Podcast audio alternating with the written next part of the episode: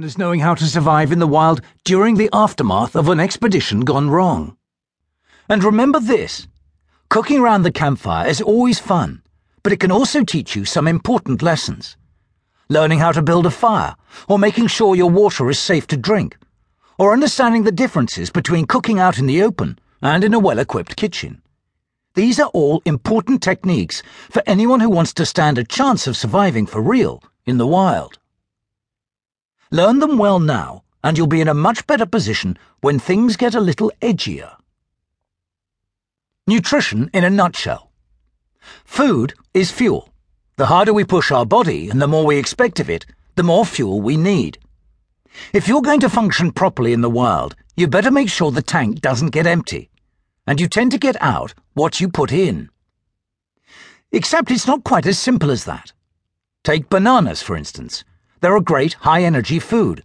But if you lived off nothing but bananas, you'd go downhill pretty fast. The body needs a varied diet to continue functioning. That means making sure you consume all the major food groups fats, carbohydrates, proteins, vitamins, and minerals. So before we start out, let's establish what these food groups are and where you find them. Fats. Fats in general get a bad press but in fact they are essential to survival because certain vitamins need fats in order to be absorbed. Without fat in your diet, you'll die. You should try to make sure, however, that your diet is heavier on the good fats and lighter on the bad fats. Good fats, mono and polyunsaturated fats, are found in fish, nuts, and vegetable oils. Bad fats, saturated fats, which can raise your cholesterol and lead to heart disease, are found in meat and dairy products. When you're exerting yourself in the wild, it's worth remembering that you get twice as much energy from fats as you do from carbohydrates or proteins. And if you're going to burn that energy, it's okay to put it in the tank. Carbohydrates. These are divided into simple carbohydrates, basically sugars, and complex carbohydrates, whole grains, pulses, nuts, root vegetables. The complex carbohydrates are the ones you want Sugars burn fast and quickly, whereas complex carbohydrates release their energy slowly over a long period of time. It's the difference between burning a scrunched up piece of newspaper and a nice chunky log. Which one's going to keep you warmer for longer? Proteins.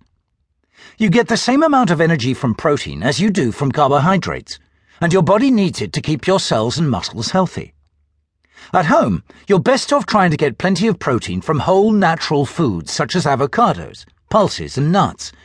But in the wild, your main sources of protein will be from any animals you manage to kill or insects you manage to catch. The humble earthworm, for example, is extremely high in protein. But more on that later. Vitamins and minerals. These are found in tiny quantities in the body but are essential for it to function properly, and most of them come from the food you eat. Your body stores about a month's worth of vitamins, but after that, these reserves will start to deteriorate. Vitamin C is the first to go.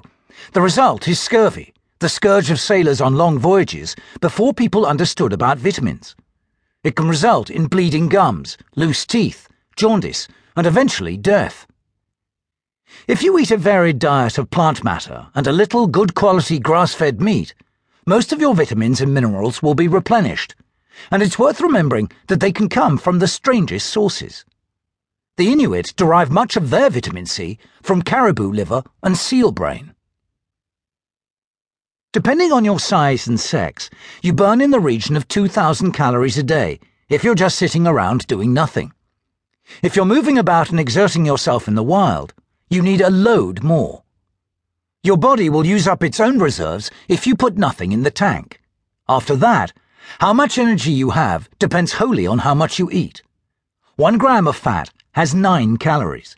One gram of either carbohydrate or protein has four calories.